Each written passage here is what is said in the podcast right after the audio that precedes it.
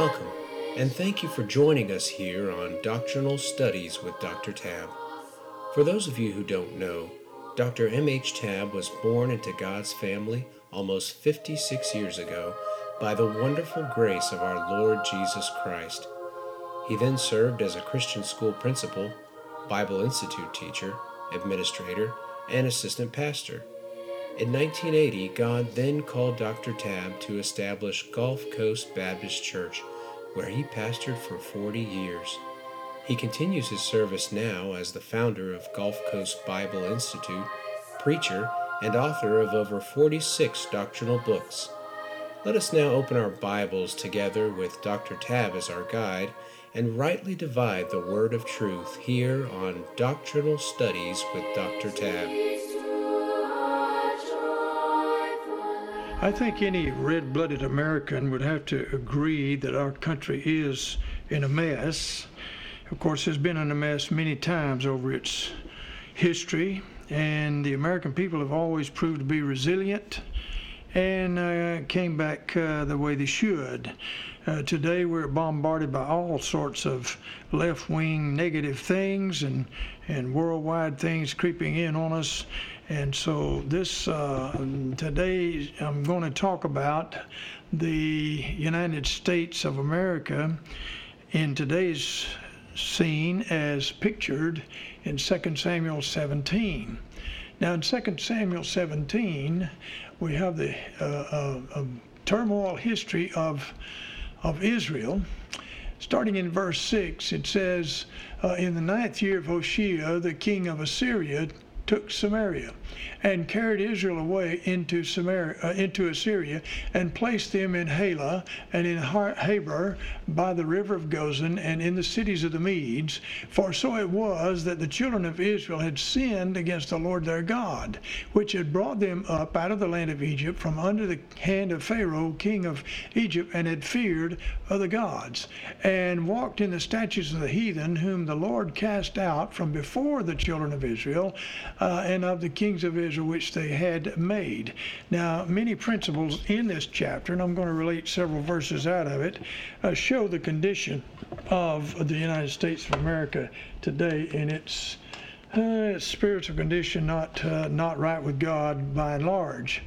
And so I'm just going to relate those things and and show how we really need to pray for our nation. And we Christians need to be doing what we ought to be doing to win others to Christ and to do our part in, uh, in getting this nation back into righteousness. The Bible talks about in Proverbs that uh, about righteous nations, and, and it talks about the, those that are not right with God will be turned into hell. We sure don't want that to happen to our great country. So let's look at a few things Israel is guilty of in their time and see how it parallels what is going on in our country uh, these days. Let me say, first of all, Israel was plagued with human sacrifice. In verse 17 of that chapter says, They caused their sons and their daughters to pass through the fire and used divination enchantments and sold themselves to do evil in the sight of the Lord to provoke him to anger. Now, we call that Moloch worship. The Bible talks about Moloch, the god of the, of the pagans and so forth, and how they use human sacrifice, uh, burning their children to this, um, this godless god, this idol, uh, in order to get help from him. Now, let me say that abortion is nothing more or less than Moloch worship. Okay, it's sacrificing our children. Um, to the state, so to speak, and it's done mo- mainly in the name of convenience. Uh, let me say that human life begins at conception. Uh, there's a verse in Hosea um, uh, Hosea. Let me find the verse here uh, real quick. Hosea chapter 9 and verse 11 says this. It says uh, in verse 11, As for Ephraim, their glory shall fly away like a bird. Uh, uh, from the birth and from the womb and from the conception. Now let's um, let's uh, literalize that a little bit uh, Ephraim as an individual, and I know in the context it's talking about uh, it's talking about the country and so forth. Uh, northern kingdom of Israel. But Ephraim, as an individual, said, The glory fly, fly away like a bird from the birth. So Ephraim was a human being from the birth. And then it says, From the womb. So Ephraim was a human being from the womb. And then it says, From the conception. So the very second, the very split second of conception, that one cell, that fertilized egg, is a human being. It has all the attributes already in it with the chromosomes and genes and all that are all incorporated in it. It's the same person that is going to be 30 years from, from birth, 40 years from birth. It is an, an entire, intact human being. I say entire in the sense of, of everything that's already in it.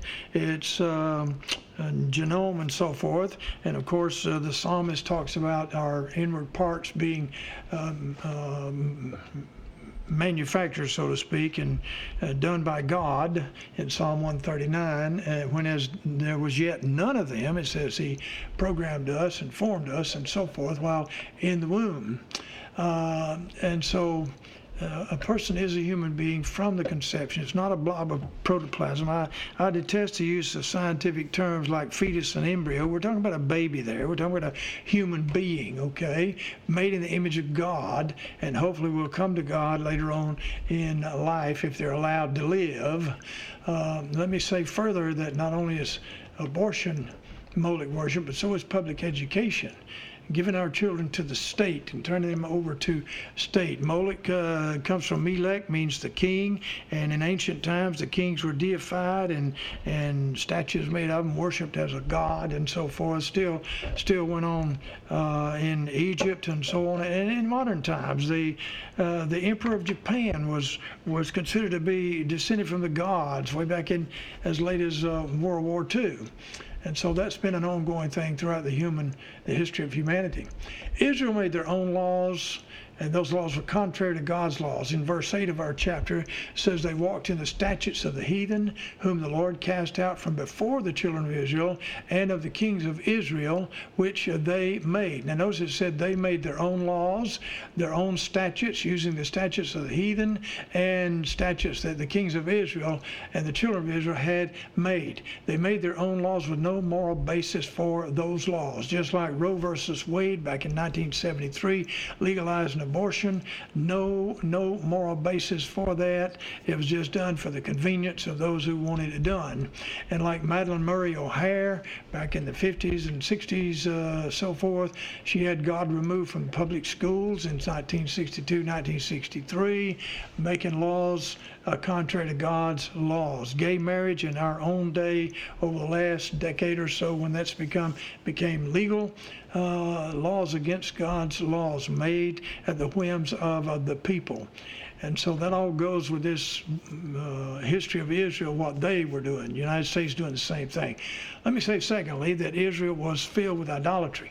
In verse uh, 9 through 12 of that chapter, says the children of Israel did secretly those things uh, that were not right against the Lord their God. And they built them high places in all their cities, from the tower of the watchman to the fenced city. In other words, everywhere, from the little villages all the way to the fortified cities. And goes on and says they set them up images and groves in every high hill and uh, under every green tree. They had these idols everywhere. And there they burnt incense in all the high places, as did the heathen whom the Lord carried away before them, and wrought wicked things to provoke God to anger for they served idols, whereof the Lord had said unto them, Ye shall not do this thing. So, well, Americans don't bow down to stone images and they don't worship idols. Oh, I wouldn't bet too much on that. What are some of America's gods? Well, how about Hollywood? Or Hollywood.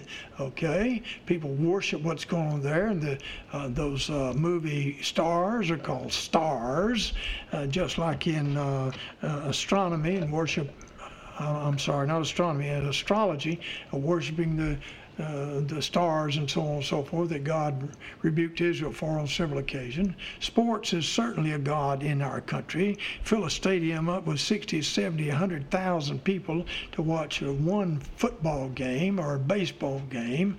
It shows uh, what's going on uh, as far as that being worshipped and the salaries that get paid to people to get out there and play on the field or hit a golf ball or whatever uh, is, is worshipped in our country. And if you don't believe so, you'll find people who fight over their football team as if they had anything to do whether the team won the game or not.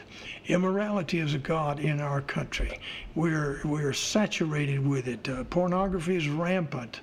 Multi-billion billion dollar uh, business going on in our country, and this all, all the all the news uh, of late about uh, human trafficking. Most of that has to do with immorality and pornography and so on, uh, prostitution, all that. Money is certainly a god in our country.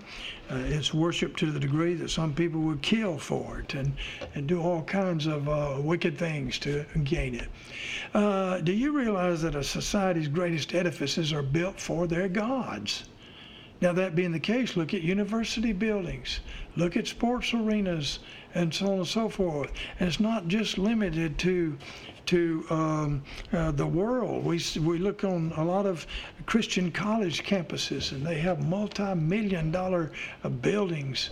Uh, and so forth on their uh, campuses. I'm not saying that that's a God to them. I'm not saying they worship it or anything like that. But the greatest buildings in any society are built to their gods. Idolatry is rampant in our great country. Another thing about these uh, Israelites back in that day was unacceptance uh, of their own sins. He says in verse 13, he says, Yet the Lord ter- testified against Israel and against Judah by all the prophets and by all the seers, uh, saying, Turn ye from your evil ways and uh, keep my commandments and my statutes according to all the law which I commanded your fathers, and which I sent to you by my servants, servants the prophets. Let me just look at another reference here over in Second Chronicles uh, Second Chronicles chapter 36, and I'll begin reading verses 14 through 16. Listen to what he says. Moreover, all the chief of the priests and the people transgressed very much uh, after all the abominations of the heathen and polluted the house of the Lord, which he had hallowed in Jerusalem. You even got the priest as well as the people. They're defiling the house of God. Could we say the church in our day? Verse 15 And the Lord God of their fathers sent to them by his messengers God does that on a routine basis. I mean, you can tune into a radio about 24 hours a day and hear somebody preaching. He sent to them by his uh, messengers. Uh, what verse was that? Let me see. Uh, 15. No, 14. Uh, I've lost my place here. Oh, 15. Sent by the messengers rising up betimes and sending because he had compassion on his people. Thank God for his compassion and on his dwelling place. The psalmist says in Psalm 78, God had compassion on his people even when their hearts weren't right with him. And how often has that been the case with some of us? Verse, th- verse 16, but they mocked the messengers of God and despised his words and misused his prophets until the wrath of the Lord rose against his people till there was no remedy. Proverbs says they hardened their neck and uh, against God until there was no remedy, and God had to judge, and God's wrath had to uh, come into play there. So uh, they didn't accept their sins. They um, publicize them, so to speak. They live like they want to do. Didn't care who thought what about it. Not, not not just the people, but the priests as well. Now, preachers preach against sins these days, but let's be honest. Who listens? Uh, nobody listens hardly, and nobody cares. In verse 14 of our chapter, 2 Kings 17, he said, Notwithstanding, they would not hear, but hardened their necks like to the neck of their fathers that did not believe in the Lord their God. And that's the way it is uh, in our society today. Uh, a lot of preaching goes out, even churches, uh, Christians sitting in church pews, they'll listen, but doesn't change anything in their life. They don't apply anything. So uh, they reject God's statutes and so forth. They they don't they don't believe what gets preached to them or don't practice it. And in Israel's case, they stood against God's righteousness. He said in verse 15, they rejected his statutes and his covenant that he made with their fathers, and his testimonies which he testified against them. And they followed vanity and became vain, and went after the heathen that were round about them, concerning whom the Lord had charged them that they should not do like them. In other words, separation from the world was a thing of the past. They just did what everybody around them was doing and didn't think twice about it. And they had to reject God's covenant in order to do that. We have something about that over in uh, Romans chapter 1. I'll just read a couple of verses there.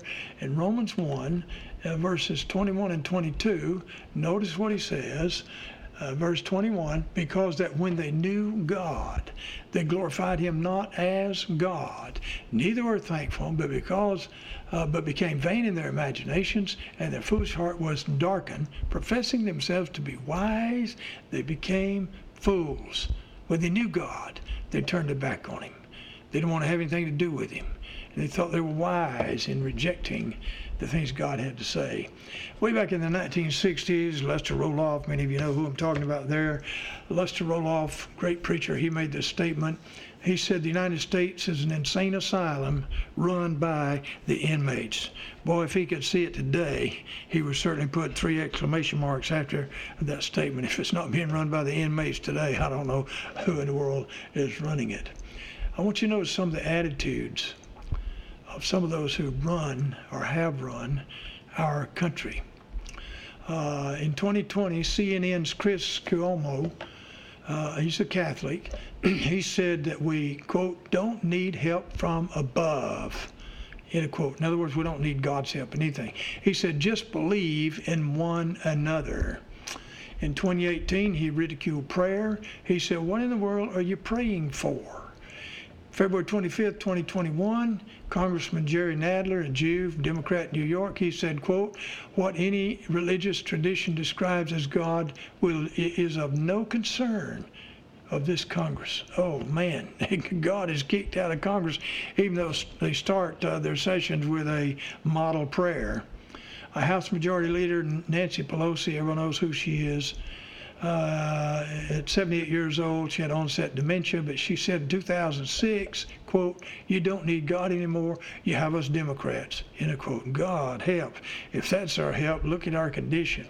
Representative Steve Cohen, uh, Democrat Tennessee, chairman of the Judiciary Committee's subcommittee on the Constitution, Civil Rights, and Civil Liberties. He told the New York Times, quote, I think God belongs in religious institutions, in temple, in church, in cathedral, in mosque, but not in Congress. Well, God's not in any, mo- in any mosque anyway. Uh, Congressman Jared Huffman, Democrat California, he, he said that the ending phrase, so help me God, of the oath that witnesses recite before they testify in front of uh, Congress, he said that phrase, so help me God, is preposterous. Uh, those words have been used in, in oaths in the United States since 1789. In fact, the Judiciary Act of 1789 states that the phrase distinguishes an oath from an affirmation. Huffman claims that uh, this uh, phrase, religious-based phrase, is quote unconstitutional, and he, pros, uh, he proposes that it alienates people who don't believe in God, as well as those who worship multiple deities. Well, those kind of people need to be alienated. Uh, in the first place, because our, our country needs to get back to the Word of God upon which it was built. February 6, 2019, the House Judiciary Committee convened a hearing on gun violence prevention. Uh, but Chairman uh, Gerald Nadler, again Democrat, New York, he omitted the phrase, so help me God, as he swore in the witnesses. Now, uh, ruckus was raised over that, and he had to redo it and reinstitute the phrase. Mark Twain had it right. He said, quote, suppose you are an idiot, and suppose you are a member of Congress.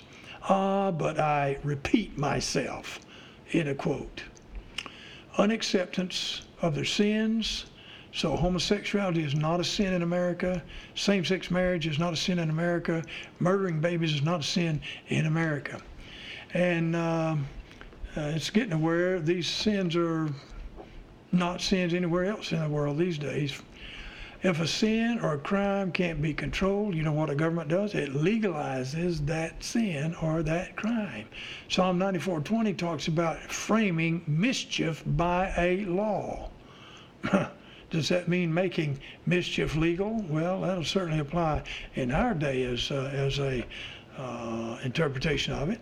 Some things uh, that our governments legalize because they can't control are things like alcohol, uh, marijuana, abortion, adultery used to be a crime, homosexuality used to be a crime, and so on and on and on. We could uh, catalog laws that have legalized sin and wickedness because they can't be controlled.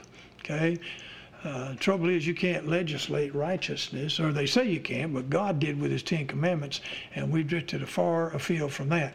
Isaiah 10, verses 1 and 2 Woe unto them that decree unrighteous decrees, that's what our government does all the time, and that write grievousness which they have prescribed, to turn aside, here's why they do it, to turn aside the needy from judgment, and to take away the right from the poor of my people, that widows may be their prey, and that they may rob the fatherless.